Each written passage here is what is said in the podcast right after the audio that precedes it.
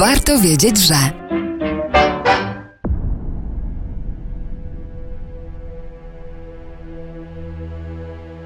Warto w obliczu rozpoczynających się jutro wrześniowych wspomnień wiedzieć, że w 1939 roku Polska szykowała się do wojny koalicyjnej, prowadzonej wespół z siłami zbrojnymi ówczesnych potęg europejskich i światowych, Wielkiej Brytanii i Francji. Oba te kraje były połączone z Polską twardymi i wzajemnymi zobowiązaniami militarnymi.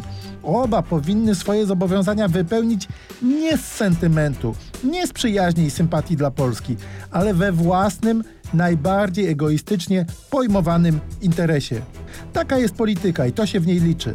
Polska, Francja i Wielka Brytania miały wspólnie przewagę nad Niemcami. Lądowe siły zbrojne Francji i lotniczy potencjał brytyjski w połączeniu z siłami zbrojnymi Polski był w stanie szybko rozprawić się z Niemcami, zmuszając je do wojny na dwa fronty.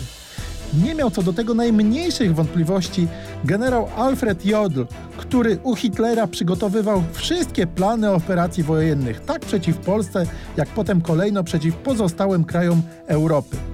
Jodl mówił wprost, cytuję: jeśli nie doznaliśmy klęski już w roku 1939, to stało się tak tylko dlatego, że podczas kampanii polskiej około 110 dywizji francuskich i brytyjskich pozostało kompletnie bezczynne wobec 23 dywizji niemieckich.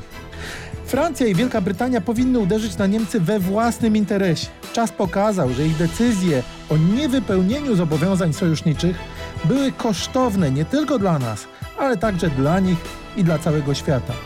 Inaczej potoczyłaby się historia, gdybyśmy w 1939 roku przeprowadzili wspólnie z Zachodem zwycięską wojnę przeciw Niemcom.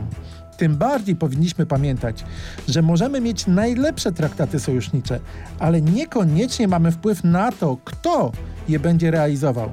Dlatego we wrześniowe rocznice warto przypominać skutki haniebnej, militarnej bezczynności naszych sojuszników i jej koszty, aby inni również dzisiaj wyciągali z tego wnioski.